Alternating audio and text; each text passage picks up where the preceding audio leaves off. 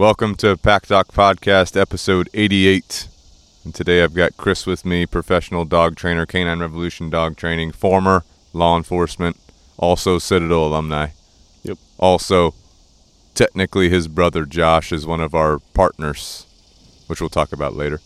We also have Ben, who's uh, production, Canine Revolution dog training, Canine Revolution apparel, Pack Talk podcast. So he's production for multiple entities.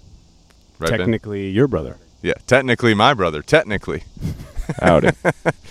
All right, so today we have a listener requested topic. So just to remind you, you, the listener, if you have a topic you want us to cover, please send it to us. We do take those into account. This is a listener requested topic. And today's topic is moving with your dog. So moving with your dog, this can be simple for some, but complicated for others. Obviously, that's going to depend on your individual dog and the nature of your move. And I did count this up myself last night. I've moved a total of 10 times with dogs. Dang. Most of that because I was in the United States Navy, you know, but some of that outside the Navy. And some of the some of those times uh, not including those 10, but my wife has also moved more than 10 times. When I was deployed, she'd move a little bit, you know what I'm saying? So we have a lot of experience with moving. Chris, how many times have you moved with dogs? I'm a homebody, so three times. Three times. Yeah. Ben, how many times have you moved? You got to keep your mic up. You gotta- you Uh, keep your mic just up. one time. Just one time? Yeah, just one time. Really? Yeah. I thought it was more than that. No. No, okay. and during one of my moves, Ben did support me. He had my dogs as Oh, part of yeah, the move. yeah. So I guess that would be technically 11 times because Yeah, I moved to true. Ben's house for a little bit, then to my other Little house. transition So move. that's Mhm. technically 11 for me. Yeah. So anyway, I'd say that if you have a dog with some problem behaviors like high anxiety, insecurity, dominance, reactivity, etc., stuff like that, you know, you're going to need more stringent moving protocols, which we'll go through. Did you have something to add? You're just itching yourself. um, but if you have a more laid back dog with no problem behaviors, honestly, you probably won't need any special protocols. You know, the main thing with the uh, laid back type of dog with no real problem behaviors is that, uh, first of all, I recommend just keeping your daily routine as close to normal as possible. And then basically that means just getting your walks in, getting your daily mental, physical exercise in, using your spot, your place, your stay command. You know, those are all basically the same thing. Using those often during the packing, the moving, the unpacking process, you know, and basically that's going to be all you're going to need to do. You know what I'm saying? The other thing I do recommend, even for a laid back dog, is uh, before you take your, your dog into the new house for the first time, walking them for like 20 to 30 minutes before going into the new house. Once you get into the new house, having your dog uh, do a downstay when you're inside just for a few minutes to kind of get them oriented to the new sights, smells, sounds, all that type of stuff. And then walking them around the new house and the yard to show them the new territory, and then basically just maintain your daily routine there. Um, but other than that, what do you guys think about the laid back type of dog? Any other things? I mean, I think it also depends on your, uh, like obviously the individual dog. Yeah, that's a factor, but I think your relationship with your dog is a big factor as well. I think if you maintain a lifestyle of some type of structure, some type of training, whether it's a Mhm. laid back dog or not, it makes the whole thing a little bit smoother. Like Yeah. I would imagine, especially you, for example, having done ten or eleven moves, Mm-hmm. I would I would venture to say probably your eleventh, mo- the most recent move was Mhm. was way easier than the first move. You Oh, know yeah. what I mean? It's just the repetitions of doing it, but you have that consistent structure with your dogs. Mhm. They know the deal, right? They're like, hey, we've done this before. Repetitions, just like anything else that we do in dog training. But versus, let's say, somebody that doesn't do active training, it's just like, hey, I got a laid back dog, it's just a couch potato. I'm not really involved in them. I drop their food every day, and that's about it. like you're probably that dog's going to be a little bit more stressed when when you start packing things, moving around, and we move Yeah. to a whole new environment. They're like, what the hell's going on? But if that dog has a relationship with you of trust and respect, and you, you're day in and day out, sometimes you're doing things that the dogs are uncomfortable with, and they're Mhm. they're learning how to overcome that discomfort Mm-hmm. your relationship is going to help that dog uh, with, with the stress that would come from from moving. If Yeah. that makes sense. So like I'm definitely focusing on the relationship side. Yeah. I'll also say that the couch potato dog probably has some stress because it's not getting that physical exercise, even though Mhm. it seems like it's just a couch potato. Yeah. You know, there's going to be some level of stress there, Sure. and it's not healthy just to sit on the couch all day. Yeah. you know, pet dogs are going to be, you know, overall dormant for about 80% of their day. That's just the way it is for pet dogs, most pet dogs. But we got to make sure we're doing our daily physical, mental exercise with them before work, after work, before we go to our major events for the day, after we get back from our like those two things, mental, physical exercise are just non-negotiables Yeah. every day for your dogs. You know, even if your dog does like sitting on the couch. Yeah. You know what I'm saying? But yeah, I mean that's a good point. Relationship definitely a key factor. Um, so laid back dog again, you know, keep that daily routine as consistent as possible. Your problem behavior dogs. These are your high anxiety, your insecurity, high levels of insecurity, dominance, reactivity, these types of things. I do recommend a more in depth approach to moving with these types of dogs. And before I go into that, I will say that, you know, I've moved 10 or 11 times, but I actually wasn't involved in training at all until about move seven or 8 Mm-hmm. So I had seven or eight moves without any training involvement at all. And, uh, you know, now that training is involved and now that I incorporate training in my daily life, it's integrated into my life, which we'll talk about later. Um, makes things a lot easier, like you were kind of alluding to. Even if you do have a problem dog, just the daily integration of training is what helps you and your dog not be stressed. Because if you have a high anxiety dog, you're probably going to have some stress because of your dog, because of their problem behaviors. And what we want to do over time is reduce your dog's stress, reduce your stress. And your daily integration of training is what's going to help you achieve that. You see what I'm saying? Well, just think too in the moving scenario, you are stressed. It's a stressful time. You're Right. packing things. Where did I put this? Or the movers coming? They're late. Oh, we didn't close on the house. There's all these things going Mm-hmm. Right. on, and if you think that's not being projected onto your dog, it is. Right. You know what I'm saying? And Yeah. so that that is a big factor as well. Definitely, especially when, like you said, the closings go bad. Like my last closing was horrible. Mm-hmm. Yeah. My last uh, move was a horrible experience, and uh, there was closing delays, this delay. So like it was a very stressful time. Oh yeah. You know, so definitely your dogs are going to feed off that energy, and then if you're getting stressed too, you're more likely to not do your daily routines and rituals Yep. of those walks and stuff, which I did make it a priority. But I will say during that time I was so stressed out that I did skip a couple of my regular workouts for myself Right. because I'm so stressed, you know what I'm saying, Mhm. which is not good. So trying to plan things out, you know, like with your moves, sometimes things go awry, like those closings do. Yeah. Those things can be Yeah. a train wreck. I've heard of other people having problems too, you know, Yeah. but they can be a train wreck. But anyway, before we get into the in-depth approach to moving for dogs with problem behaviors or these more complicated dogs, first I got to say, we know that the dog's ancestor is the wolf. You know, we talked about this in Pack Talk podcast episode 86 when we did the Dog's Mind review of the book, right? A big portion of that book is the explaining and describing how the dog's ancestor is the wolf.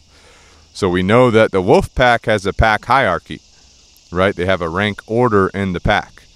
And in our human and domestic world, your family is your dog pack, which means that you need to have a pack hierarchy established in your family, in your family pack, with your daily routines, your rituals, your pack structure. And what your pack structure is, is it's just the rules and boundaries of your pack. Like some examples of domesticated pack structures, like in the family, are no running out the door when the door's open, right? No jumping on people, no jumping on the kitchen table, no digging in the trash. Like these are just examples of pack structure that people implement rules and boundaries that they implement in their daily life with their family, with their dogs at home. And everyone's pack structure is different. And I'm not trying to say that everyone has to have the same pack structure. Mm-hmm. Like I know even here, Chris has some things he does differently than I do, right? And that's okay because his things work for him, my things work for me. We have different structures. Even though me and Chris are very similar, we have differences in our pack structure. Ben does things a little bit differently than we do. Again, we might all be a little bit similar, but there's going to be little details that are different between all of us. You see what I'm saying? So you don't have to have the same. If someone's telling you that you have to do it this way, you have to do it that way, you need to integrate your training and your structure to what works for your family. You know what I'm saying? So we know the the wolf pack has a pack hierarchy. We know they have a pack structure. So we're going to mimic that in our in our daily life with our family packs, with our dogs and with our family. We also know that wolf packs migrate together, And this migration uh, helps to bond the pack, which is another reason why we always recommend daily walks because the walk is the bonding process. You see what I'm saying? But one of the bigger things that I like to do with the more complicated dogs and moving is mimic the migration instinct a little bit more. And so the way I do that is I take a nice long walk with the dog in proper heel position, right? Because that's another element of that structure um, before we move into the new house. So sometimes I have done that before I drive, like if I'm driving from the old house to the new house, I might take that walk in my old neighborhood. But my preference is to drive to the new neighborhood, take that walk there because that's new territory. You know what I'm saying? Before I walk into that new house. And I'm trying to mimic that pack instinct. Now, some of these walks for me, they've been an hour, some have been more than an hour. It's going to depend on what time you have available and what, you know, complications your dog has. You know what I'm saying? So that's kind of my two cents before we go into some of these specialized protocols. But what else do you guys think about that? Like the wolf pack, your family pack, your routines, rituals, pack structure, you know, that kind of stuff. Yeah, no, I mean, I agree. Um, I mean, the other thing, I, if you're like me, I'm a homebody, so all my moves were, I mean, local. You know what I mean? I was Within like, an hour. Within like Within less, probably within 30 Right. minutes, right? Like, uh, so I had a very good benefit there, where I'm not like moving across the country like you did, Mm-hmm. for example. So I can do certain, I can do other things, and I know that's a common thing is people are moving to another town over Mm-hmm. or whatever, and so. I have the ability. I had the ability to go to the new location before we even move. Like, hey, this Mm. is the house that we're going to be closing on. We're starting the moving process. That whole process might take a month or two. So you're You know what I going mean? there before the closings Correct. Now I'm doing my na- instead of my normal routine is a neighborhood walk, right? Mm-hmm. But I also incorporate distraction work. Let's say we do that once or twice a month, right? Mm-hmm. And so I'm already have to take a trip as my normal routine, Mm. take a trip out to do some distraction work. So now I go to the new neighborhood Mm-hmm. Yeah. and do my walk there. Now Yeah. I'm already familiarizing the dogs with the other dogs that are in there, the scents, the the, the noises, the different things that are going to go on in that neighborhood that might Yeah. be different from the current neighborhood that we're in. Yeah. So like that was one thing I know that I did uh, when I moved uh, to one of one of the locations that I that I moved in, just to get them kind of acclimated. You know Mm-hmm. Yeah, what I'm saying? yeah. So that was like one one extra thing that I did. Yeah. Everything we're talking about right now too is all local based. It's Mm-hmm. like within an hour drive of the new houses. We'll talk about cross country stuff here later.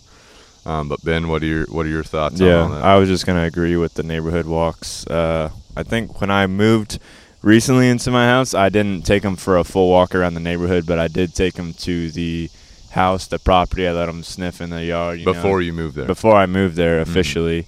And if you have, if you're able to when you're moving, like I was able to let them in the house. Mm-hmm. So I was like, hey, just go sniff around, get used to check it out, you know.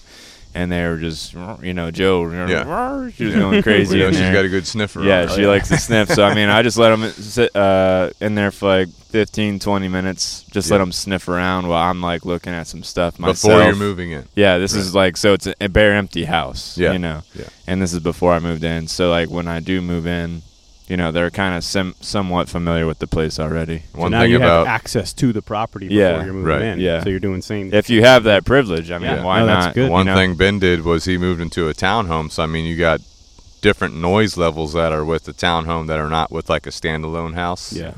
And then Ben also he did a new build. Yeah, so, So- there was like active construction still Construction going on. so there was on. like dump trucks and all yeah. that stuff. Lots of noise, on. lots of potential stressors. Mhm. Yeah, for well, at least for. JoJo, she's you know she she has that anxiety level, so Right. the noises. She's not a fan of big loud trucks, you know, or eighteen wheelers or whatever. So those noises were definitely playing a factor, you know, when Yeah. we showed up to the property. Yeah, like if you're moving into an apartment too, like same thing. I've I've lived in many apartments, um, and the noise levels there are different than obviously a standalone house or even a townhouse. Because Ben has people on like one side of him, in a townhouse you could have people on both sides, but usually it's a couple stories high.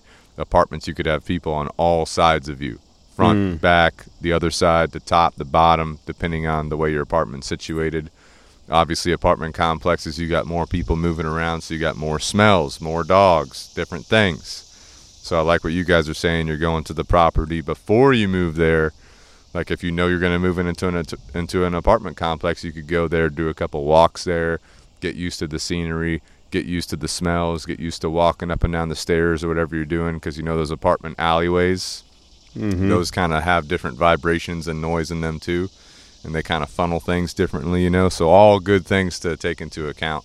Yeah. But what we're talking about overall is like just preparation of your dog for like going to the new place. So like walking them there, getting them familiarized there, taking that long walk. That's going to bring down their energy level. It's going to mimic that migration instinct.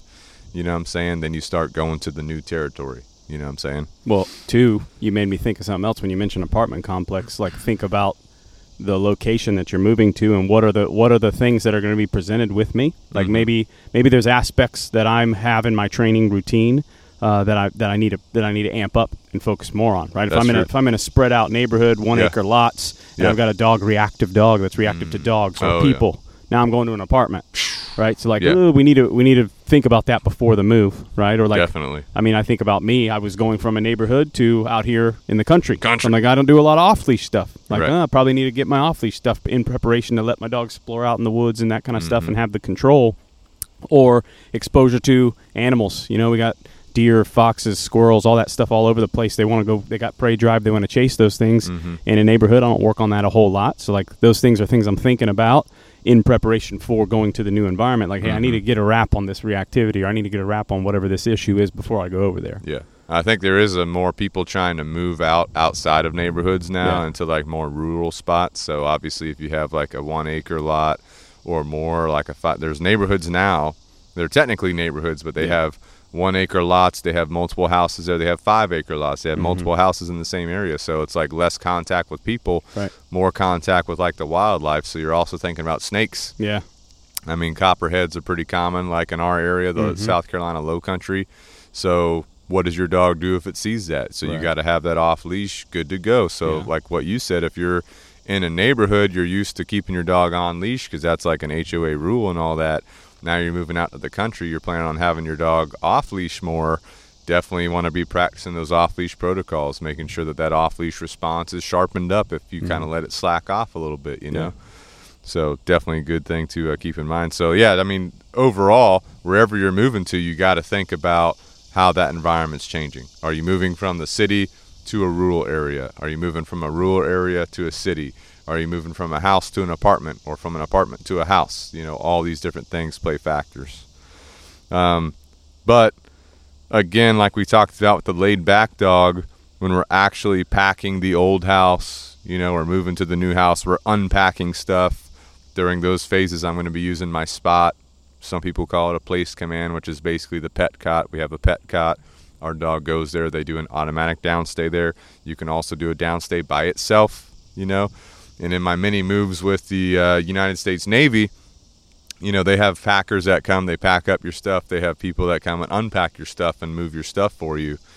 And so these guys were always impressed after, you know, my move seven plus, where my dogs were actually staying on their spot. These guys are moving furniture and unpacking boxes, and they're like, "Those dogs are just going to stay there." I'm like, "Yeah, they're just going to stay there."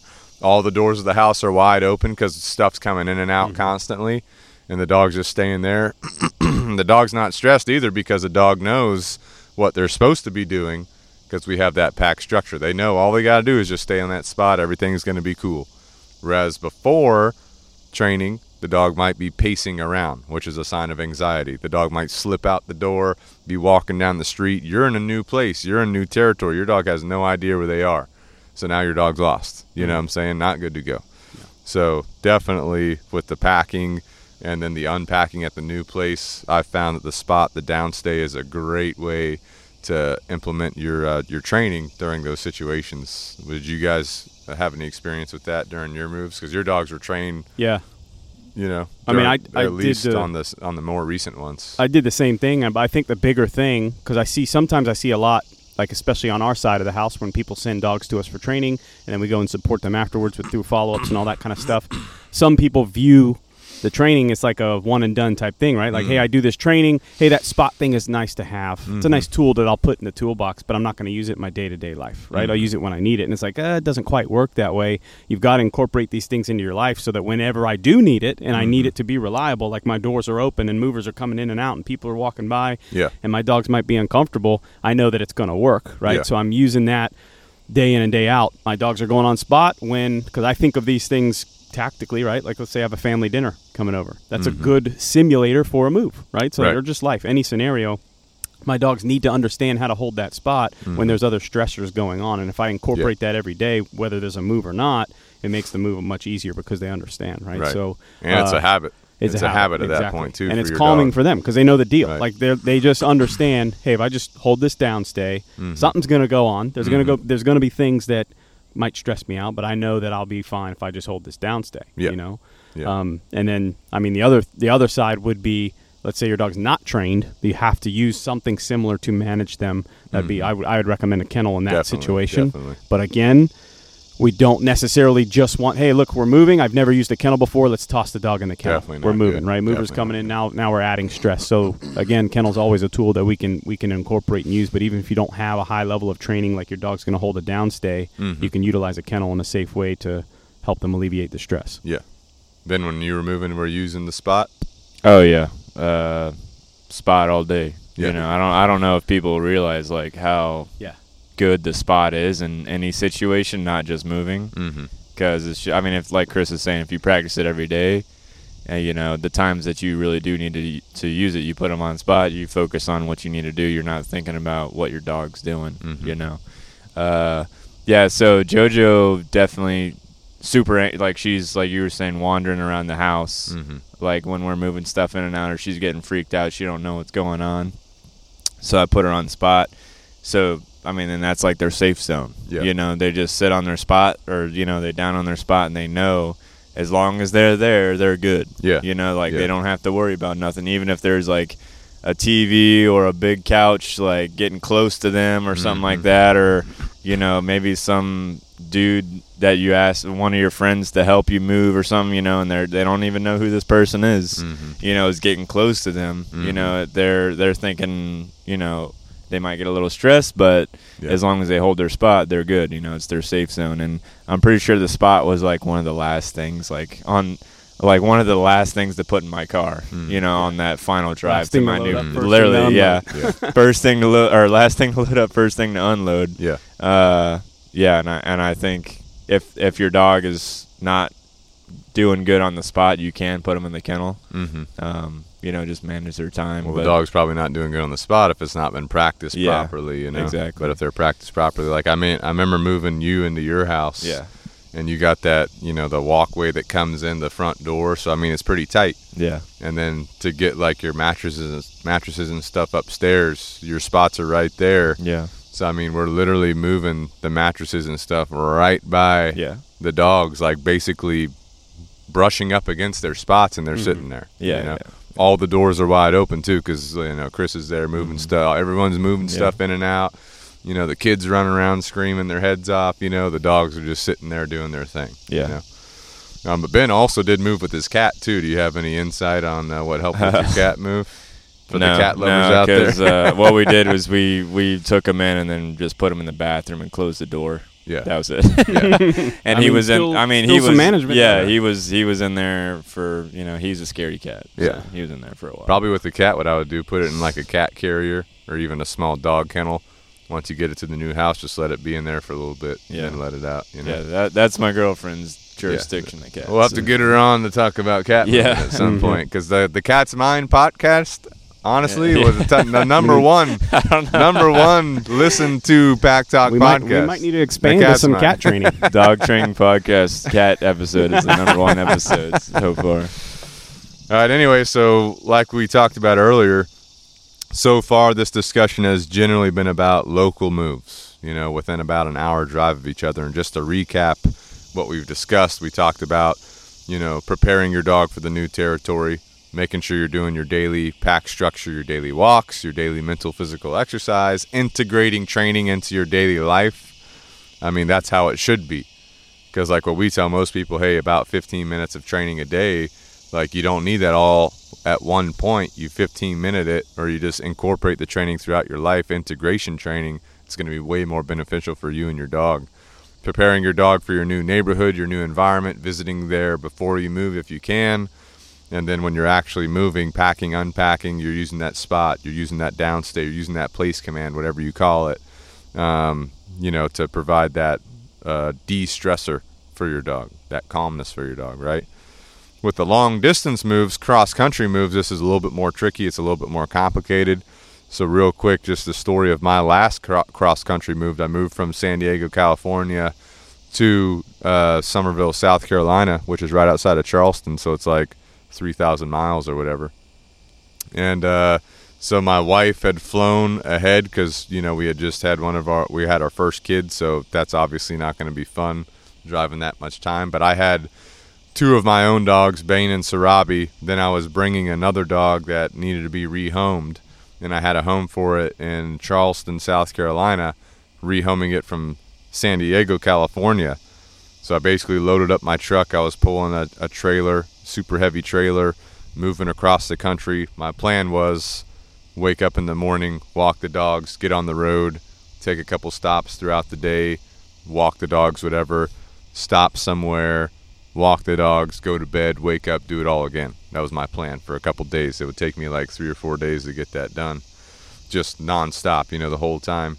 And so uh, basically, I'd get up, I'd be at a hotel. I'd usually stay at La Quinta or La Cuenta, whatever you call it, because they have no dog fee. And so I'd wake up, walk my dogs just in a couple laps around the hotel. I'd be in the hotel parking lot, just walking laps around the hotel, 20 to 30 minutes. It's more boring than walking on a trail, but some of these hotels are in like weird spots. I'm like, I'm not going to go explore this weird spot, you know? So I just get up, walk a couple laps around the hotel, load everybody up in the truck, and then roll out, you know? uh, whenever I got to the, and I would literally plan my route to go to the next La Quinta because I knew no dog fee. Yeah, I had three dogs. You know, one being a Doberman. Hotels don't like Dobermans there, so I'd get up to the hotel the next evening, and first just leave the dogs in the truck while I would register or you know get the room or whatever. Then bring out the kennels. You know, I had a couple kennels I was using. Bring them into the room, set them up, then take the dogs out of the truck, let them go potty, walk them 20 to 30 minutes, take them into the hotel, put them in their kennels, go to bed, wake up, just kind of the reverse of that. You know what I'm saying? Then throughout the day, I'd stop at a rest area every once in a while, walk them, you know, five, ten minutes, stop for food, walk them five, ten minutes, you know, get back on the road. So basically, that's what I'm doing for like long trips. Then whenever I mm-hmm. got to the new neighborhood, before I took them into the house, I walked them 20 or 30 minutes and then took them in the house, put them on spot, no problems. You see what I'm saying? So that's kind of what I do for uh, long distance moves, long distance protocols. If Chris, if you were to simulate if, in your brain, if you're like moving long distance, Mm. more than an hour, what are some things you'd probably be thinking about or doing? I mean, I'm more or less sticking with that game plan. You know what I mean? Maybe, I, maybe I don't know. It just depends. Let's because there can be so many factors. Like now, I got two kids. You know, maybe let's say I do have the kids. Yeah, You know, maybe uh, does the does the hotel have a fitness center? Maybe I can make use of their treadmill. You know what I'm saying? And if uh, you know, and maybe I can get my own workout in, so I can Yeah. kind of two birds, one stone. I'm working out, burning some anxiety off. Dogs Yeah. are dogs are exercising. I'm kind of maximizing my time. yeah, Uh, you know, while we kind of double team it, my wife's handling the kids or whatever. Mhm. You know, but uh, yeah, I'm more or less going to be doing the same thing. I want to uh, make it as easy as possible for the dogs, Mhm. and the more pent up they are, the Mhm. harder that it's going to be. right. Um, and then again, it just it, it does depend on your dog as well. Like I mean, my dogs now are older, you know, Mhm. so like we'll do we'll go on trips and stuff, and I'll bring Yeah. them. And I, I I find that as they get older and and we maintain this lifestyle of structure, I have to do less to Mhm. get them acclimated, right? Right. Because they just know I can I can go to like straight up to a hotel, throw a spot down or a kennel, tell them go spot, and then I can unload, They and they're the fine. They know the deal because because we've done this. daily, daily. Right, right, Yeah. exactly. So I mean, it, it really just depends on what you got going on. But yeah, if you got, you know, a young working dog, Mhm. probably gonna have to do more along what you did. Very, Yeah. very intense exercise, just strict routine. You know what I Yeah, mean? yeah, absolutely. I do remember a couple times going to like the breakfast in La Quinta, and I'd get there as soon as it opened. I'd take one of the dogs with me, just have him do a downstay when I'm Mm. eating, when I'm going through the breakfast line and everything. So I'm super big on obviously incorporating and integrating dogs into everything I'm doing. Yeah. you know. I've also taken them to fitness centers in the hotel too, put them in a downstay, whatever, you know. Um, but in general, that's my protocol for long distance moves. You know, getting the walk in each morning before I start driving, getting the walk in each evening when I stop for the night, several stops throughout the day, letting the dogs potty, letting them stretch their legs, walking five, ten minutes, whatever. I'm also big on like beating the GPS. You know, Yeah. you know how it I says beat a minute. oh yeah. so I know that if I stop for five minutes, it's like actually hurting me. So that's why I'll, you know, kind of adjust that protocol. Mm, I did think of one other thing. So one of my dogs, Leia, if we Mm. travel, she gets she she's like relatively a confident dog and, Mm-hmm. and chill, but she does get stressed to where she'll have diarrhea. Mm. So that's something I definitely factor in as well. Whether I'm like before we're leaving, I'm starting. You know starting- she's gonna have diarrhea. I know, yeah, she's Yeah. like most likely she is. So I'm I'm going to be having some some type of diarrhea medication that Mm-hmm. that I'll bring with me, but maybe I'll start her on some probiotics or something like that a little bit before, and that Yeah. usually does help. Yeah. That's something that's developed later on in her life, you know, Yeah. that we found just Yeah. by we went on a, a family trip and Yeah. she started blowing out in the hotel, like right right in the hallway. Oh it was bad. my god! Yeah, it was bad. That was like the first time that happened, and then and then Oh every trip then it's been like, uh, okay, it's getting soft, so we're we're now taking action on that. So that's something to think about too. When dogs get stressed, sometimes you That's deal with true. blowouts and things like that, so you want to always be prepared for something like that. That's a good point. Be prepared because if your dog's doing that, like it could be super embarrassing. oh yeah, You know, so trying to adjust your protocols like you have to try and alleviate that if that's something that happens. Or some dogs throw up when they get stressed Yeah. out. You know, so I mean, definitely, definitely. Uh, first of all, sticking to your protocols is going to help. right. You know, reduce that as much as possible. But sometimes that stuff still happens. Yeah. You know, so definitely got to be aware of that for sure. Um, I've also like my first uh, cross country trip moving from South Carolina to San Diego, California. Uh, stopped at a couple friends' houses, you know. So trying to maintain the protocols there at their house. You know, if you stop at a friend's house on a trip, same thing. Maintain your protocols. Bring your kennel. Pop your kennel up. Use your kennel. Use your spot. Get your walks in. You know those types of things. Um, but you know these principles that we're talking about. Obviously, we're focusing on moving with your dog, but a lot of them also apply to traveling with your dog, like vacations, like you brought up. And like I already said, I'm a big fan of bringing my dogs with me on my travels when I can. Obviously, if I'm going on a cruise, Chris is about to go on a cruise, Yeah. something like that, you cannot bring your dogs with you. But uh, I've been on more trips than I can count where my dogs are with me because I'm prioritizing, you know, that. Um, so I do know me and Ben took a family trip many years ago. I don't even know if you remember this. We were like in the mountains or something. That's a trip where I brought Bane to the fitness center. Or do you remember that? Yeah, yeah, yeah. You remember that? We were staying at this hotel or whatever, had the dogs there, kennels up, all that kind of stuff. Me and Ben were going to get a workout in at the fitness center. Brought Bane in there, just had him in a downstay the whole time we're working out. People were like not coming in because they were scared of him, you know. Keep the gym numbers nice and low. Yeah. yeah, we want the gym to ourselves, so we just put him at the front the door front in a downstay, you know. You remember that, Ben? Yeah, I remember. Well, you very, remember. very vaguely. Very, Very vaguely. vaguely. Really? Yeah. Yeah. But this does remind me. Recently, I went to Charlotte, Mm. and uh, I took my two dogs with me. I had two Mm. pit bulls, and uh, I mean, it's just kind of a pain in the ass sometimes with getting the kennels and the hotel room and getting the dogs in there, you know, and walking them down the hallway. They're trying to sniff everything because you know the hotel is going on. It was a fancy hotel, Oh, dang. but uh, it was a small room, so I had to figure out. Hey, I like it. It is Stack what it kennels, is. Stack the kennels. Yeah, but I was there for a wedding, you know, so it's not. It wasn't like a, a tr- uh, across the uh, country trip, but uh, you know, it's a little uncomfortable. But you know, once you get through it, you Yeah. know, once you get to your final destination, Yeah. you know, I remember uh, Lauren, my wife, took Bane with her. She went to Las Vegas one time with one of her friends when I was in California, but I was gone for a while. And uh, at the resorts there, you can bring dogs in, so she had the kennel set up and all that. But uh, she, you know, she has a story about how she was coming out of an elevator. The casino floor just stopped. Basically, all the noise, everyone's staring at her. Girls are screaming, running away from her because she's walking through. Sarabi? No, for Bane. Oh, oh, okay. Doberman, yeah. that was interesting. Well, I did talk about on a, a more recent podcast than my recent Disney World trip last year. You know, it was a long trip and uh, brought the dogs with me. And again, I kind of followed my long distance moving protocols. Get up in the morning, walk the dogs as you're traveling, stop every so often, you know, take the dogs for a walk. I do remember we stopped at lunch, for lunch at a Wendy's, which was good. you know, Frosties with the french fries. Oh, Dip yeah. those french fries in the Frosty. I mean, come on. Oh yeah. Oh, yeah. Come on now. But anyway, so we stopped there.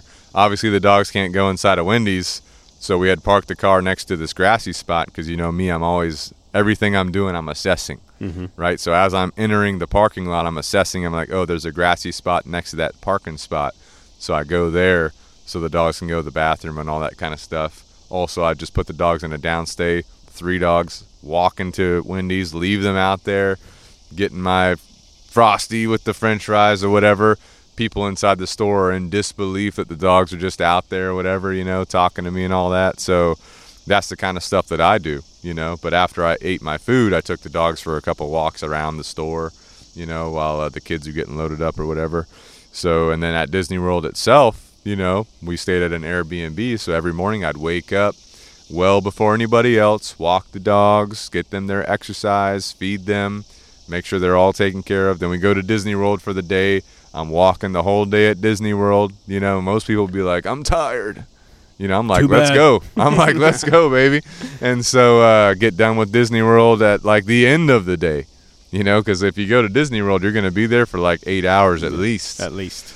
come back at the end of the day again i'd prioritize taking the dogs out getting them their exercise a couple times i drove them over to like a, a field that i google mapped i'd be google mapping the area around me looking for fields or open areas i could take them to so they could run around play whatever so i did that because the airbnb didn't have a really big yard and uh, same thing on the trip back you know so these protocols apply to taking your dog on vacation too Mm-hmm. and I get it. Some people don't want to take their dog on vacation, but for me, I'm a big integration guy. I want to be integrated in everything I'm doing. So I'm basically doing my same daily protocols. And to me, you know, like I said, you're at Disney World for eight, ten hours. The dogs are in their kennels. Well, to me, that's fair if I've given them their daily mental, physical exercise before and after those big events. You know what I'm mm-hmm. saying?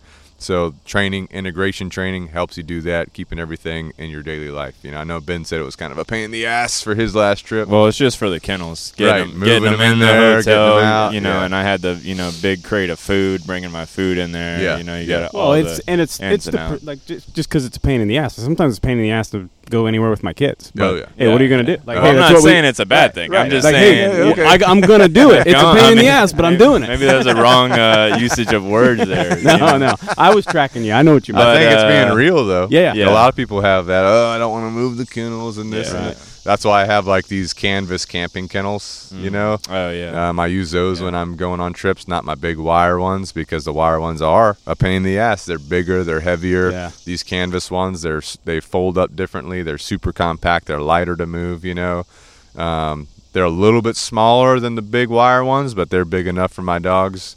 You know, um, and then for their food, what I did for the Disney World is I thought I had planned it out properly. I just scooped it into baggies, you know, like individual meal baggies. But then I was like running out of food, so I had to Google a local food store that carried their food. Went there one day after Disney World, grabbed more food, grabbed some bully sticks, Nice. you know, whatever. yeah. So you know, just adjusting that. But uh, you know, you can incorporate dogs in your trips.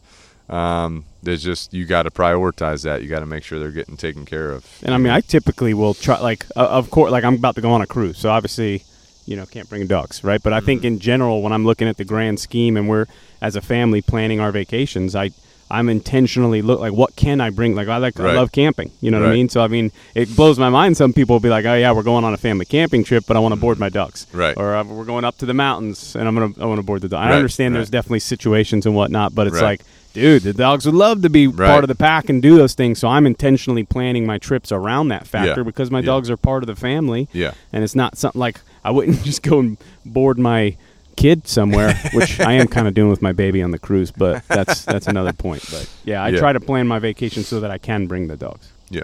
Yeah, when I went to Charlotte, it was for a wedding, so obviously I'm not gonna be uh, have a lot of free time. Sure. You know, Mhm. so like Chad was saying, like before I even went on the trip, I knew where we were gonna be at in Charlotte, so I like looked up local parks before we even left, Mhm. and because I'm thinking, you know, hey, when when can I exercise my dogs? Because Mhm. you know they they got a lot of energy. Yeah. And so, you know, I'm planning, you know, do an hour walk around, you know, what's the biggest park, you know, or Yeah. what's the most popular park in the area that looks nice, that's got a Mhm. lot of walking trails. And, uh, you know, so had that planned out when we got to Charlotte. I was like, I'm going to drive over to the park. It's like five minutes away from our hotel. Mhm. And uh, it's a really nice park, you know, so I go there and I'm doing all my walking and stuff. So they're getting their stimulation, Yeah. you know, before I put them in their kennels for like six eight hours. Yeah. You know when I'm gone on this on this wedding. So yeah, Yeah, Well, Ben Ben knows because we've taken a couple of family trips, and he knows that Yeah. I always pre-plan the Mhm, area. mhm. I'll get the address He where we're staying protocol. at, Yeah. plan the whole thing, plan Yeah. my walk, plan my walking routes. But I have done that, and then I'm doing my first walk in that pre-planned uh, area, and then I realize it's not what I thought it was. Like I'm like, oh, this is Yeah. either not a good walking route, or maybe Pivot. you know something else. So then I pivot, and I'll usually have alternate things already I've looked up on Google Earth or Google Maps and figured Mhm. that out. You know. yeah. When you Yeah, but to- we we took we me and Chad went to like the lake like a year Yeah. ago or something. We took the dogs there. It was like an Airbnb lake house. Took the dogs with us. They were having a good time. Yeah. And then I think when I first got JoJo, she went on a camping trip with us or something like that, where we were we were hiking Mm. for like we were hi- Oh, hiking yeah, for yeah, a yeah, while. Yeah. And uh, so, like Chris is saying, like if it's an outdoor activities and stuff, you know, yeah, like why not? take your Yeah. dogs with you, like let them have fun. You, you know, Yeah. practice your training before you go. You Yeah. know, so it's a little bit you know sharpened up or whatever before you go, Mhm. because uh, when you're out there, they're probably going to be amped up with all the new environment and Mm. everything like yeah. that. You know, yeah, the but- Disney World trip I went on was the first trip I used these canvas kennels I'm talking about. So for weeks I had them set up in the house and was Mhm. practicing using those every day with the dogs. So they were already familiarized with those before I threw it on them on the trip. Right. You know what I'm saying? Plus now my kids are one of them six, you know, going on seven. She's likes being involved in that stuff, so she'll normally like being involved in walking the dogs, training the dogs, that kind of stuff. Mhm. You know. Yeah. What were you gonna say? You had a thought. Well, going going back to the wedding, dogs can also benefit you. You know, if Oh, you're yeah. like me, not a, I'm not a big partier. You know, so yeah, I go to the wedding, I'll celebrate. But hey, guys, I got to cut out a little early. Got to take Yeah. care of the dogs. You know what I'm saying? Oh, yeah. Boom, ticket out. I will say every time I took them out to go potty, you know, I, we were on like the fourth floor, so I had to take them all the way down the elevator out through the main lobby, Mhm. Mhm. and they had a potty area, but like all eyes, Oh, like yeah. because they're two big pit bulls. I'm walking Oh, yeah. through lobby in heel position. Uh, Everyone's like, "Oh man, those are nice dogs," you know. You had your Canine Revolution shirt. I had Yeah. well, didn't have my Revolution shirt. I, I was in wedding attire, Oh, yeah, boys. yeah, yeah. But you know, when when I was in the hotel with Leia when she was having her blowouts, we were on the Mm. third floor. Oh, people were definitely watching you. too. Third floor. We were. I was running. As soon as I get, I, like, as soon as we get back from whatever, we would go to like the children's museum or whatever. We Mm. come back and she's. "Mm, mm." I'm like, oh god, she's got to go. At least you're up and Mm. we're booking it. Mm. Running down all three flights of stairs. As soon as we get out there, boom, blowout. at least you Dang. got the whole blowout outside. Yeah, we got Yeah. it. We got it. Well, sp- except for that first. Except one, for the little, yeah. also, I will say I've taken a trip when I was stationed in San Diego. We took a trip up to San Francisco, which I think you were there, Ben. I don't know if you flew out Oh, for that yeah. one, but yeah. had my dogs with me for that. We were staying at a hotel in San Francisco. San Francisco is concrete city. There's no Mm. grass, there's no greenery, but there was like these little bit of garden sections that were elevated. So I'd have my dog jump into that garden section, potty Oh, there. my Is that God. what people do? You This remember was that? where do people's hotel. dogs go to the bathroom in, in the city? California, a lot of dogs honestly just go on concrete. It's like pee a- in a drain. Yeah, or that's what they do in New York City That's too. crazy. I've Yeah. seen like videos. And I'm like, well, their dog just pee in the con. like, I was like, Like, I mean, you got no choice. I I guess that's what they're doing. Do you remember when? It, do you remember? yeah, that? I remember it was at the hotel. Like they Yeah. had like these decorative like trees and stuff, and Bane's up there peeing on their like decoration. The grounds people days later like, Oh, why are these plants yeah. dying?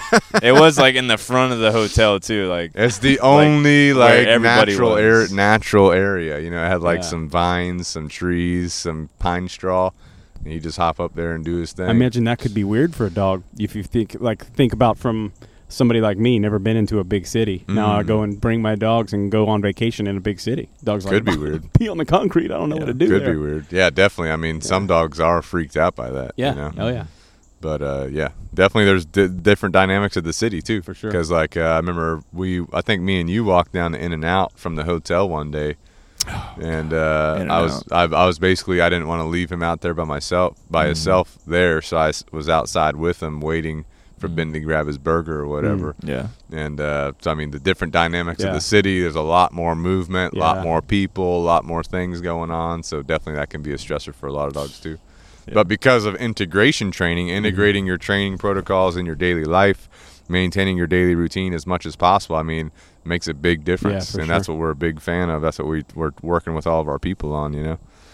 Um, but like moving with my dogs, traveling with my dogs, to me, honestly, not a huge deal. I know some people that stresses them out, but I think it's because of the lack of integration training in their daily life. and maybe they're not 100% comfortable with their training protocols. But because I'm practicing my protocols, because I have that integration training in my daily life, it's literally not a big deal to me. It's just like another thing, you Yeah. know. The other thing too is uh, I know sometimes surprise scenarios happen. Things happen that you were not expecting, whether you're traveling, whether you're not traveling, you know, whether you're on a trip or whether you're moving. But because these protocols are my daily routine, they're integrated into daily life, it's my mentality. Mm-hmm. You know, I have my fundamental training protocols. It's just habituated in my mindset. Surprise scenarios are handled with ease. You know, like surprise scenario for me at the beginning of the summer, so several months ago, hiking with my dogs. They're off leash. They're doing their thing. They start attacking something on the ground. You know, I'm like, what the hell's going on? I call them back to me. Boom. They immediately come back to me. I put them in a downstay. I go investigate what was going. It was a copperhead. You know, and uh, so then I was able to handle that scenario, surprise scenario. I'm just like, doo doo doo, walking down this trail, no big deal. I notice something abnormal. Boom, come. You know, they're already coming because they already know what that means, right? We practice it so much. It could have potentially saved them from a venomous snake bite, which could have then been a bad situation because now I got to carry this 100 pound dog X amount of miles to the car or whatever, then find a ER place with anti venom, you know, that kind of stuff. So, because the tra- training protocols are integrated, it's not a factor. You know well, what I'm saying? on that note as well, so that makes me think of a specific scenario to you and I. I Mm. mean, for the listener, if you don't know, we're next door neighbors.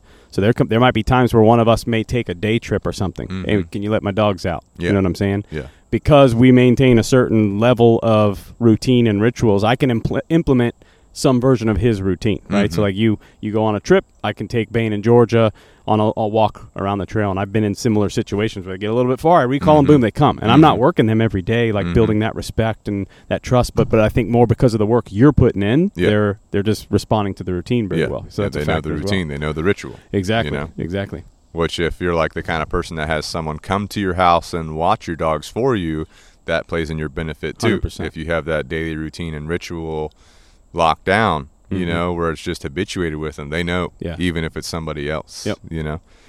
so, anyway, definitely good to go. Again, I'm incorporating, I'm integrating this stuff in my daily life, my spot time. One of the things I do with that, walk in my door, go spot. That's the first thing they do even if I don't say it at this point, they just do it because I've drilled it into them. Anytime we walk into the house, the first thing you do, you go to your spot.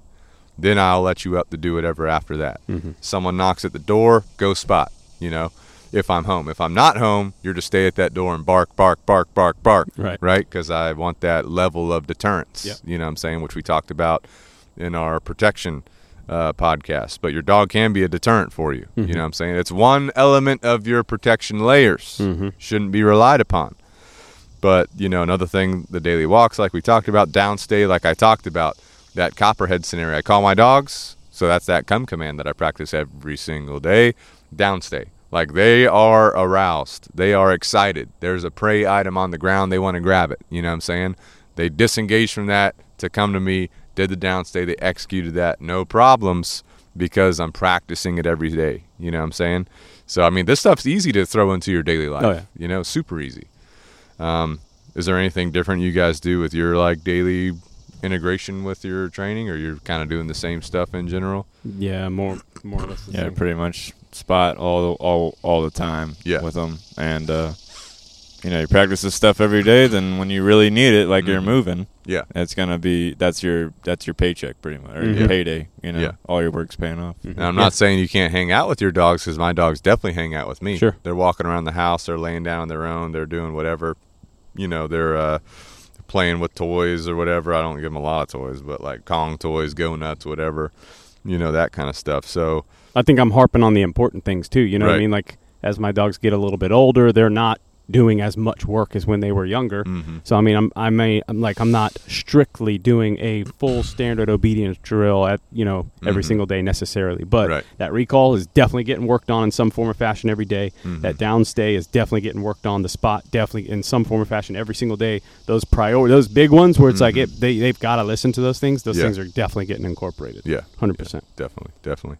So to wrap it all up, when you're moving or if you're traveling, right? But we're focusing on moving. Keep your daily routine as consistent as possible. Get in your daily exercise, right? Mimic the migration to a new territory by taking a longer walk than normal, which is especially important for the more complicated dogs with the potential problem behaviors. Having your dog spot or place or downstay in the new house first and move around and show them the new territory. And again, you can use these protocols if you're traveling, if you're moving, especially obviously, but you can do the same things if you're traveling, right? Whenever I got to the Airbnb that we were at for Disney World, I did the same thing. I didn't take a really long walk before we went inside because it was a long road trip. We're getting the kids in there and everything. I basically brought the dogs in, put them in a downstay. So you can adjust the protocols based on your specific scenario, but follow those, think about those, integrate those. You know what I'm saying? Do you guys have any other thoughts on moving or traveling with the dog or anything in that regard? No, all good. Good to go. All right, so closing it out, uh, just so you guys know, uh, Pack Talk Podcast is sponsored by Canine Revolution Dog Training. So if you need dog training, you can let us know. 843 213 2676. You can text us your information. We can get in contact with you. Mention that you're a podcast listener. You might get some perks. Mm. We don't know. You might get some perks. Who knows? But let's say you need help selecting a dog that's a good fit for your family. We can help with that. You know, if you're looking for a dog, but you want one that aligns well with your family, unfortunately, you know, we've dealt with several cases where the dog is not a good fit for the family. It doesn't integrate well with their daily life because the dog has needs and the family has other needs and they don't really align. So we can help you find a dog that's a good fit for your family. Do you need a trusted source with local res- rescues to select a dog from? We work with a bunch of rescues in South Carolina. So we can help you if you're looking for a rescue dog. We can help you select the dog, right?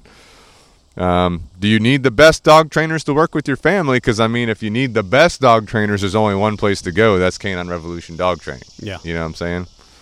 Do you need a referral to a legit breeder? Unfortunately, there's a lot of not legit breeders. There's a lot of backyard breeders. There's a lot of breeders that we don't agree with. Probably more non-legit than legit. Definitely. But we at Canine Revolution, we do maintain a list of breeders that we vet to refer our clients to. So if you want access to that, please reach out to us. And then another thing too is that behaviors that are stressing your dog out are not funny. Your dog is stressing out about some behaviors. It's not a funny thing. So, you know, I worked with a case many, many years ago. There was a dog that was chasing like light reflections and lights, you know, weird lights and lasers and stuff. And people think it's funny to turn on a laser and have their dog chase it. They think it's funny if their dog chases a reflection. That's not funny. That's a, honestly a, a stressor for your dog that can build anxiety, build stress, create problem behaviors. So make sure that you're, you know, having your dog's best interest in mind and think about it from your dog's perspective. You know what I'm saying? But Chris, one request for you, give me one memory Oh boy, from Canine Revolution dog training with me and you, maybe Ben. one memory. One just the first one to come to your head. Does it have to be clean? Does it have No. to be? Uh, well, I mean, I'll tell you about my first day on the job. My first day on the job was basically. That wasn't your first day. Oh, was it not? If you're talking about what I'm thinking about.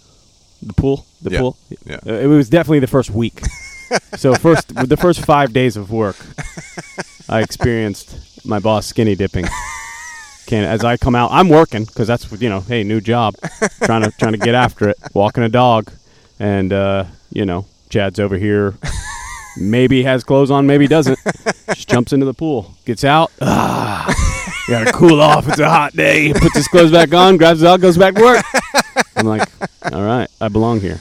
I missed the pool, honestly. That was a good. That was a good tool. That was Definitely good. Definitely good. Yeah. For Good for, for- for us. good for us. Good for, For the the dogs. training. For the training.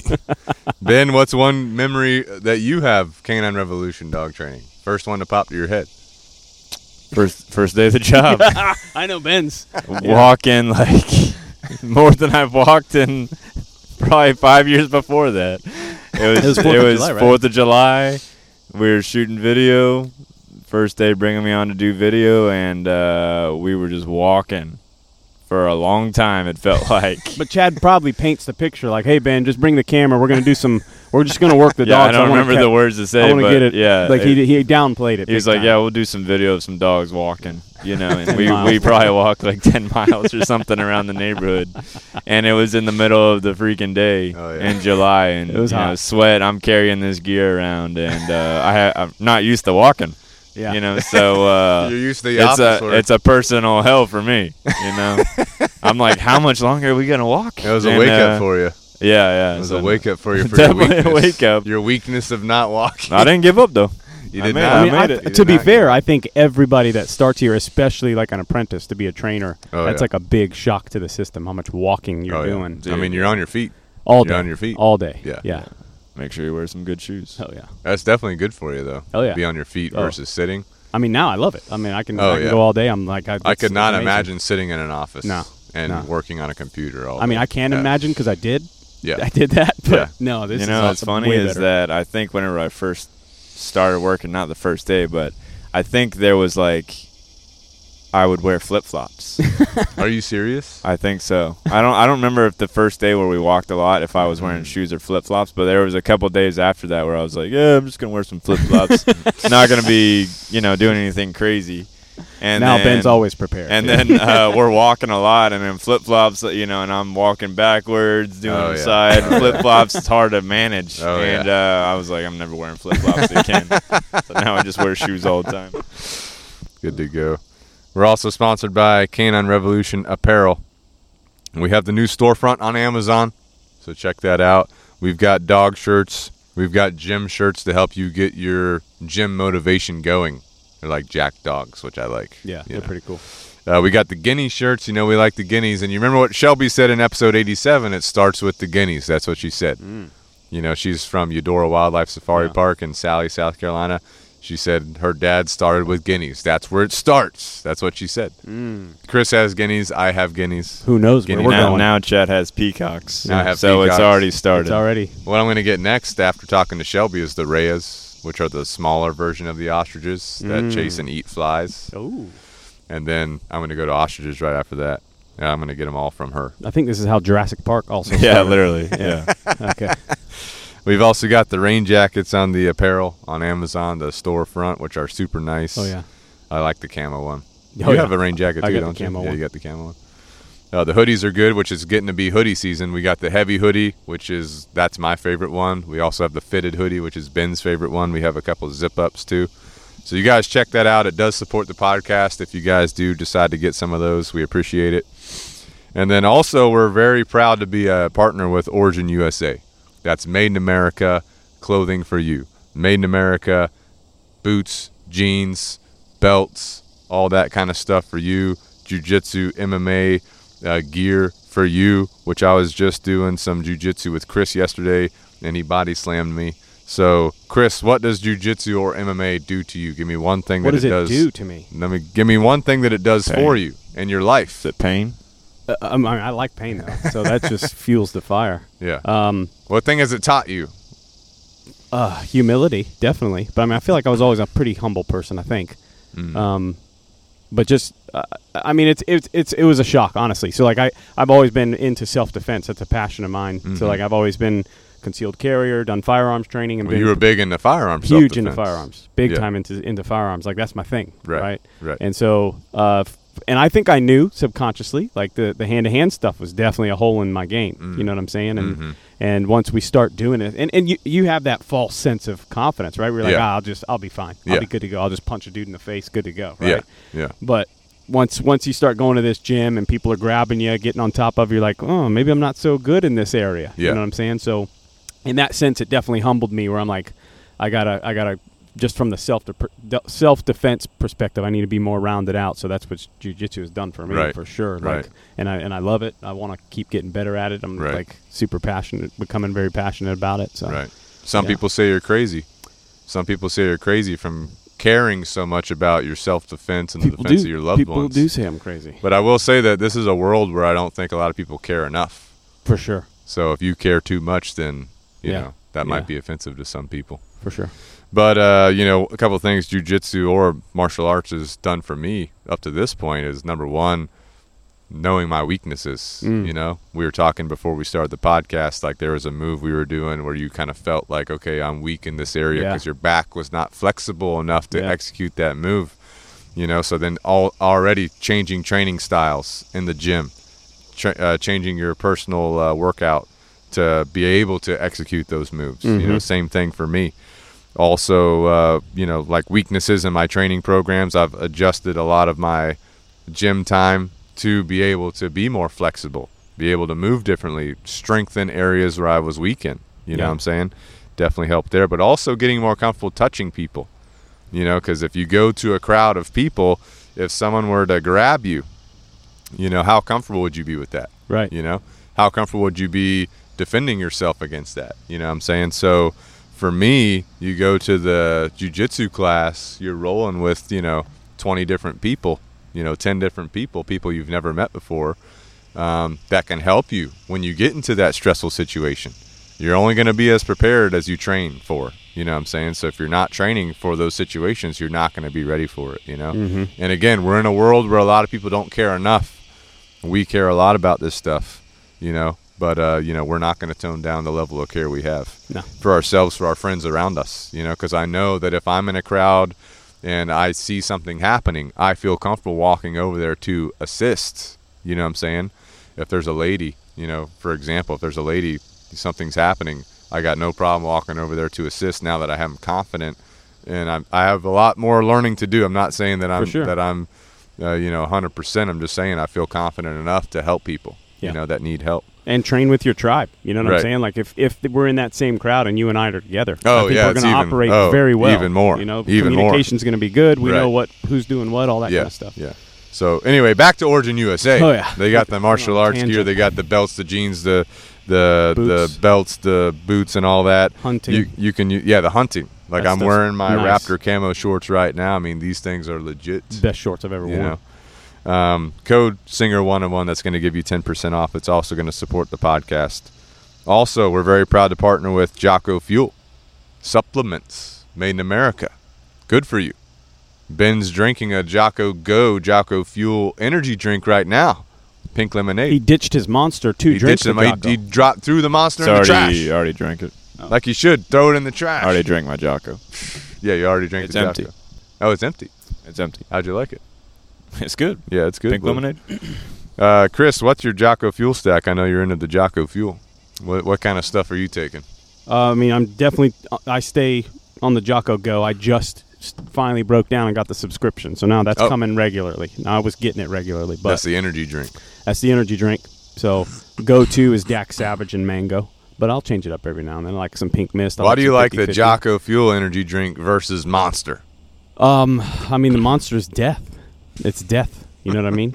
it's not good for you. It's poison. It's literally poisoning your body. This stuff's clean. Yeah. You feel you feel good. So I mean, you can get a monster. Sure, you get some energy. Then you might crash. Fake energy. You're probably gonna honestly. crash. Probably within the hour, you're gonna be down again. You know what I don't like about most energy drinks is like they have the artificial sweeteners like Mm. sucralose, and I know it doesn't affect everybody, but I know for a fact that sucralose affects me Mm. because I've experimented with it. You know Mm. what I'm saying? And I know for a fact that artificial sweetener messes with my my GI. Yeah. You know, Jocko Fuel doesn't have that, so I know it's good for me. Well, I'll tell you. For me, I mean, I can drink a monster. My my almost immediately. Next time I go to the bathroom, Mm. super dehydrated. Mm. I don't have that with the Jocko Go. No yeah, it's got electrolytes in it. No for issues. But also like the monsters too. Like they number one, they're too sweet for me. Yeah. you know, but because they have all that sugar in there. But number two is uh, like the energy. The energy's like too fast. Mm, You know, what I'm saying yeah. you start drinking it, you get that hit, you're like, oh shit. Yeah. You know, you're like feeling it, and then it like crashes like crazy. Oh, yeah. You know, but do you remember like when we first started the podcast, we were drinking bangs. Yeah. all we were the into time. the bangs. you remember that? What do you think about Yeah. bangs now? I mean, I I mean, they those are way too sweet. Oh, I, mean, yeah. I find those sweeter than the monsters now. Really? You know, like I, I just don't I don't like the if I if I do like what if I get a regular energy drink for like hey I ran out of Jocko's I got to hit the gas station whatever Mhm. like I'm probably gonna get try to get the sugar free Reigns. To me, those those have been the best flavor wise, but I still don't like their ingredients honestly. Yeah. Um, but yeah, just that stuff's so so sweet. Oh yeah. Ben, have you? I haven't had a bang in forever. Have you had a bang? I haven't had a bang since we stopped drinking them. If I if I go to a gas station, I'll honestly get a uh, the Celsius. Oh yeah. The Celsius Those are energy drinks. Those are, I mean, they got a lot of caffeine, 200 milligrams. So Yeah. it's a lot of caffeine. Yeah. So if you're It's still better than like the monsters. I mean, the monsters sit at like 300, don't they? Yeah. no, no, the monsters are 140 Really, 140 now. That's the white ones that I drink. I mean, I drink I drink the white monsters, not every day. Yeah. Uh, I mix it up between coffee. If I got a Jocko Go from Chad, the Jock. I mean, the Jockos do like they juice me up. Yeah. You know, it is different. get you where you uh, Well, need they to be. also like the Jocko Goes, for example. They have 95 milligrams of caffeine, which is a cup of coffee. Right. Mhm. But they've added nootropics into it, which is different things to enhance your your brain activity without caffeine. Mm. You know. Yeah, I mean, it definitely must work then, because like after I drink a Jocko Go, like legit, I'll be like, I'll be feeling really good. Yeah. Like I'm Yeah. like, let's go. Like Oh, I'm juiced shit. up. Oh shit. And uh, if I drink a Monster, I I'm, I'm like caffeinated. Yeah. But it's like, it doesn't like get my brain stimulated. Yeah. So it's like Yeah. I drank one. I'm like I'm feeling caffeinated, but Yeah. I don't. I'm No, not. the nootropics definitely play a big up. role. Like if you've ever taken Alpha Brain, which is uh, Joe Rogan's like nootropic pill, Oh, yeah. you know, Mm. that's all nootropic, no caffeine. You know, but the Jocko Go has some of the nootropics and the uh, caffeine, like just a cup of coffee worth. You know, so technically you shouldn't have over 400 milligrams of caffeine in a day. So technically you could have four goes in one day and Which be I have. good. You've had four in one? Oh, yeah. Oh really? Oh, sure. I don't think I've had more than like two in a day. I've definitely done. They're so good though. I, I- just want to drink That's them what I'm saying. Sometimes it's not even an but- energy thing. I'm like, right. ah, I just want to drink, Right. or whatever. Especially like I used to be hardcore into soda years ago, Mm. right? oh, like- really? When you were a cop? Oh yeah. Oh, really? Oh yeah. Diet Coke or something? Yeah, Diet, Diet Coke. Just it, I think it's in our genes in the Tipton genetics. Little DC. runs in the family. Little DC Yeah. for you. So, but but like this is a good like sometimes you have that carbonation craving or whatever. Just you know? a flavor. Just a drink. Because I, just drink wanna- a lot of water, but it's like sometimes I just want something else to drink. Yeah. You know? And so yeah, I'll, Yeah. I'll hammer down a Jocko. you Yeah. know, just for fun. Definitely Good. Definitely good. yeah, I'm definitely on the uh, the goes, the energy drinks. You know, have a couple throughout the week. Also, I'll take the uh, the greens. Definitely on the know, greens. greens because I like that micronutrient profile. Mm. Which my diet overall has a lot of micronutrients in it, but I like the greens to have just like that extra level of micronutrients. Mm-hmm. You know what I'm saying? Well, let's just say like I got a cruise coming up.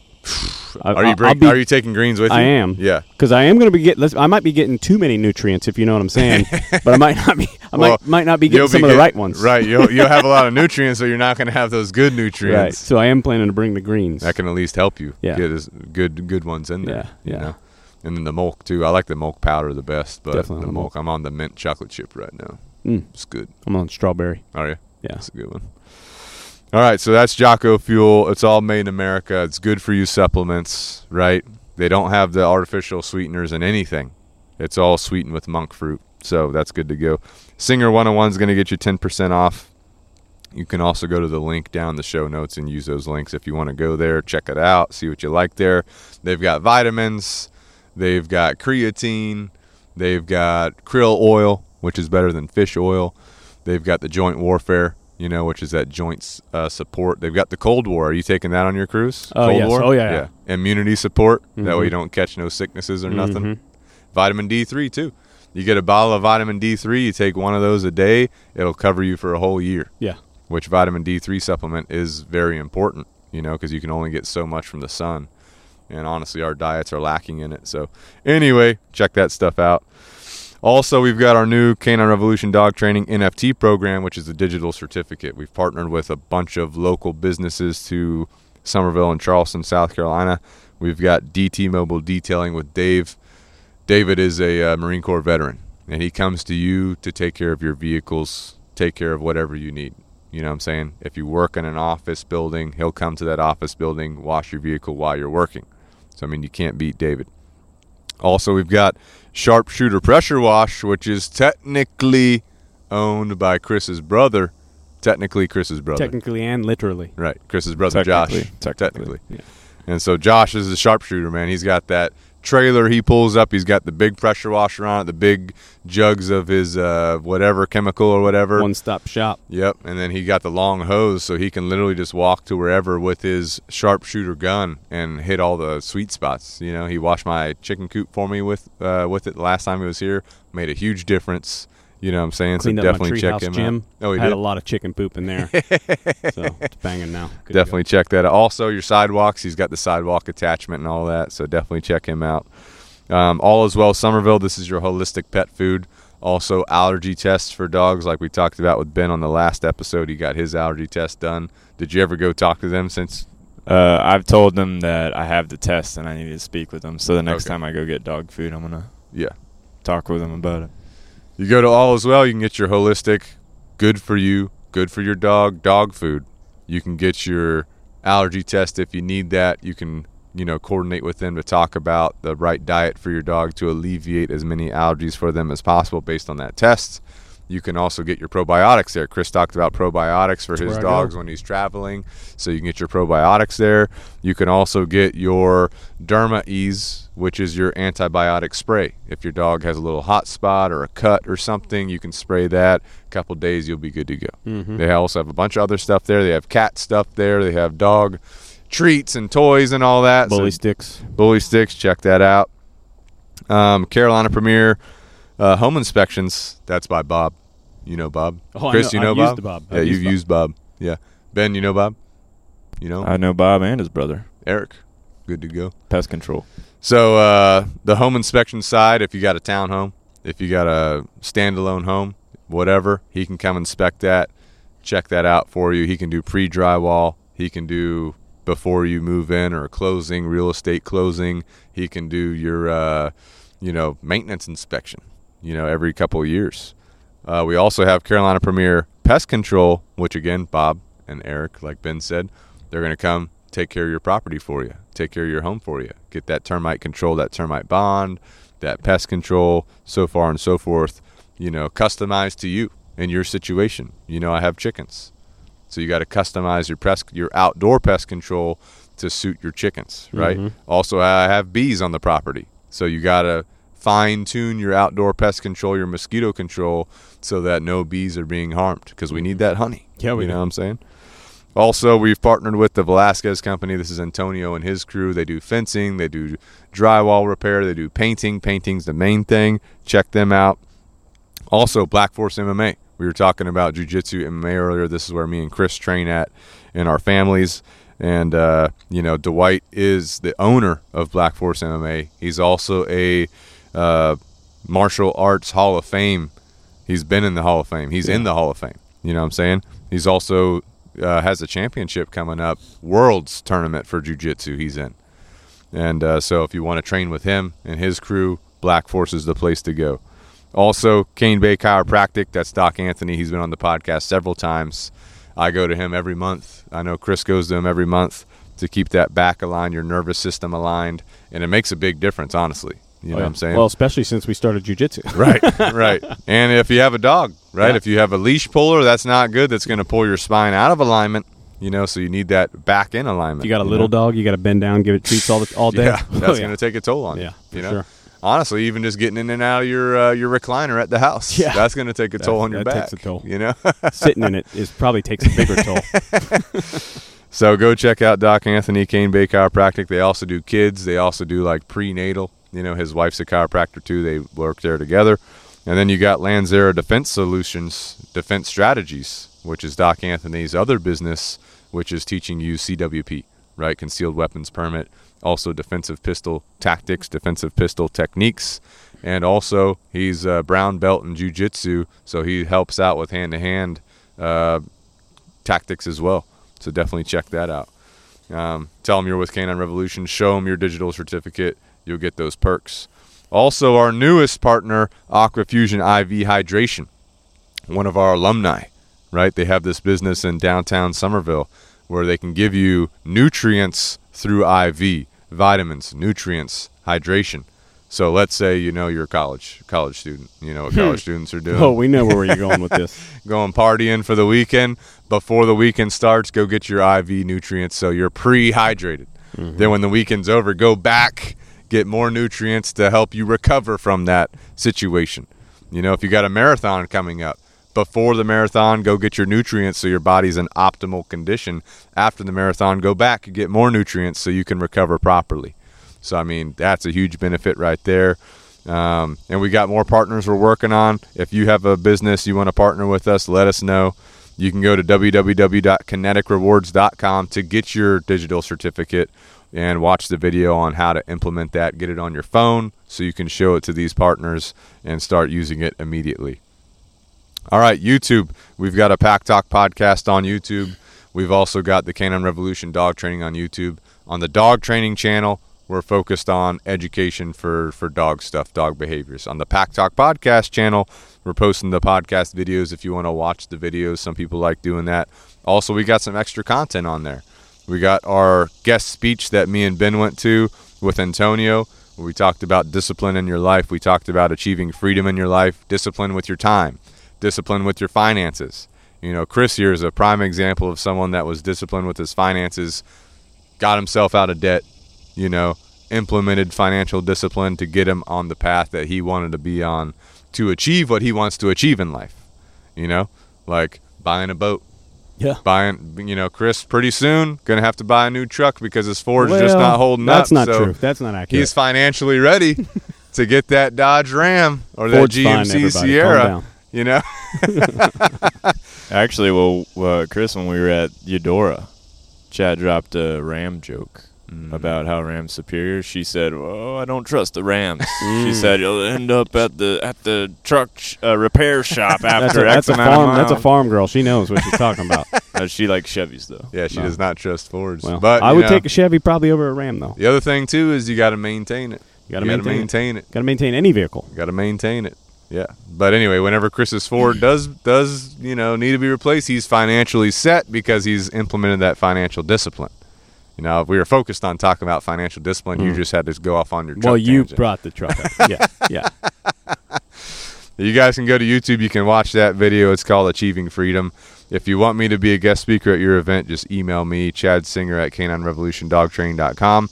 We've also got other YouTube videos going up on the Pack Talk podcast at some point. Ben, where are we at with this with this video with the, you know, Oh, the the, the Air Force guys? the defender. Where are we at? Uh, y- yep. Stay Yep, tuned. yep, It's yep. coming. Stay tuned. Okay, it's coming. It's coming. It's coming.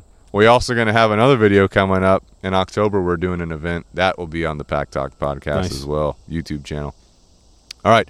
If you're a business owner or a dog trainer, do you need a coach? Do you need a consultant? You can email me too, Chad Singer at CanineRevolutionDogTraining.com.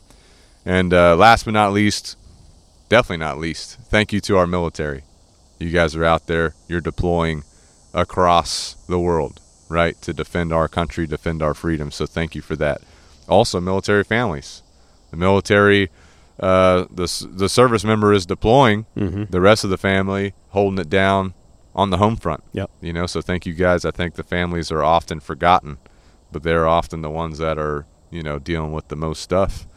Because when the service member deploys, they're busy. Yep. You know, but at home it's daily routine. We got to take care of that. Also, all supporting aspects of the military or our country in general, whether you're a Department of Defense contractor or another entity that's supporting operations that are doing deployments as well, and then their families too that are back on the home front. Thank you guys. Um, first responders, military deploys obviously outside of their hometown. First responders deploy in their hometown in general. Chris here, former law enforcement, former SWAT, former detective, right? He's been through a lot of shit. You can listen to his podcast to get all his stories, and we got more stories that he hasn't told. But again, that can be difficult. I know one of the stories you told me, you had to arrest this lady, and then the next couple days, she's the delivery driver delivering food to your house. Yeah, yeah, yeah. I mean, sure. you arrested her. She was like, what, naked? She was butt belli- naked, on belligerent, drugs, whatever. fodder. But I mean, she was cool. She's good to go. Right. We're good people. But that can be stressful, Sure. you know, because Yeah. you're you're seeing these people that you had these altercations with. Yeah. You know what I'm saying? So don't forget about your first responders. And even though Chris was law enforcement, I mean, you're talking about paramedics too. Yeah. You know, Firefighters. firefighters. Uh, you know, Uh, yeah. firefighters are doing their thing. They're playing with their poles, right? Yeah. That's what Chris says. Hoses. So anyway, thank you to the first responders, teachers too. Do not forget about your teachers. You know, I just had meet the teacher last night with my kids. You know, great school, great teacher. But the teachers, man, these teachers are hardcore. Dude, yeah. They really care about the kids. This teacher's like, text me anytime, call me anytime, blah blah blah. Right. So I mean, for uh, you know several hours of the day, they're they got the kids with them, and then around those times they're planning out their their coursework. You know, so thank you to the teachers for what you guys are doing. You're helping set up the next generation for success. You're helping to teach them um, for all you guys do. And if you're a military, active duty, retired, veteran, first responder, even a former first responder, if you're a teacher or a su- supporting staff for the school system in general, let us know when you need dog training. We're here to help you, right? We're going to give you a discount for that. So thank you guys.